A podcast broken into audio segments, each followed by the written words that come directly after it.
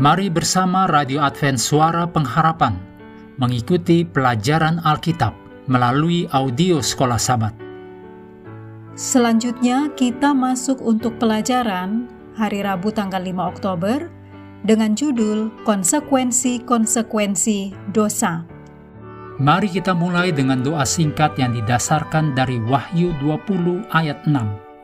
Berbahagia dan kuduslah ia yang mendapat bagian dalam kebangkitan pertama itu. Kematian yang kedua tidak berkuasa lagi atas mereka. Amin.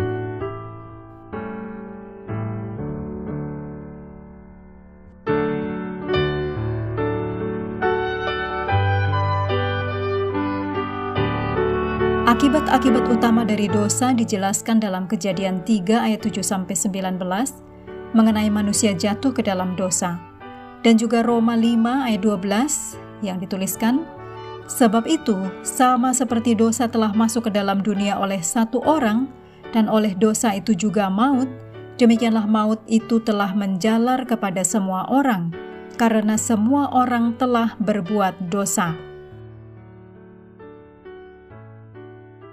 Terpikat oleh cara bicara ular yang meyakinkan, Hawa tidak mengantisipasi konsekuensi yang luas dari jalan yang dia ikuti. Dalam dirinya sendiri, tindakan memakan buah terlarang itu tidak sepenting apa yang sebenarnya diwakilinya. Dengan tindakan tidak menurut seperti itu, Hawa mematahkan kesetiaannya kepada Tuhan dan mengambil kesetiaan baru kepada iblis.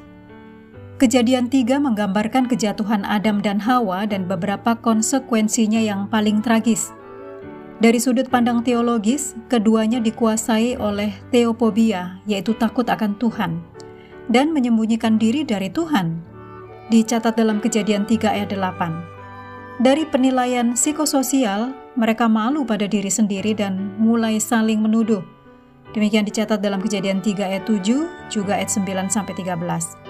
Dari segi fisik, mereka akan berkeringat, merasa sakit, dan pada akhirnya akan mati. Dicatat dalam kejadian 3 ayat 16 sampai 19. Dan dari perspektif ekologi, alam telah merosot. Dicatat dalam kejadian 3 ayat 17 dan 18.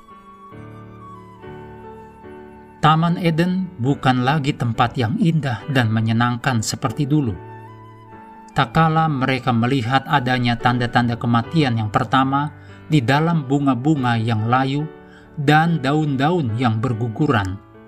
Adam dan Hawa mengalami perasaan duka yang lebih dalam daripada perasaan duka manusia sekarang ini atas kematian kekasih mereka. Layunya bunga yang indah dan mungil itu sungguh-sungguh menyebabkan kesedihan tetapi bila mana pepohonan yang indah itu melepaskan daun-daunnya yang berguguran, pemandangan ini dengan jelas menghadapkan kepada pikiran mereka akan fakta bahwa maut adalah merupakan bagian daripada setiap benda hidup. Demikian kutipan dari Alfa dan Omega jilid 1 halaman 60. Adam dan Hawa tidak langsung mati dalam arti berhenti hidup, tetapi pada hari yang sama mereka menerima hukuman mati.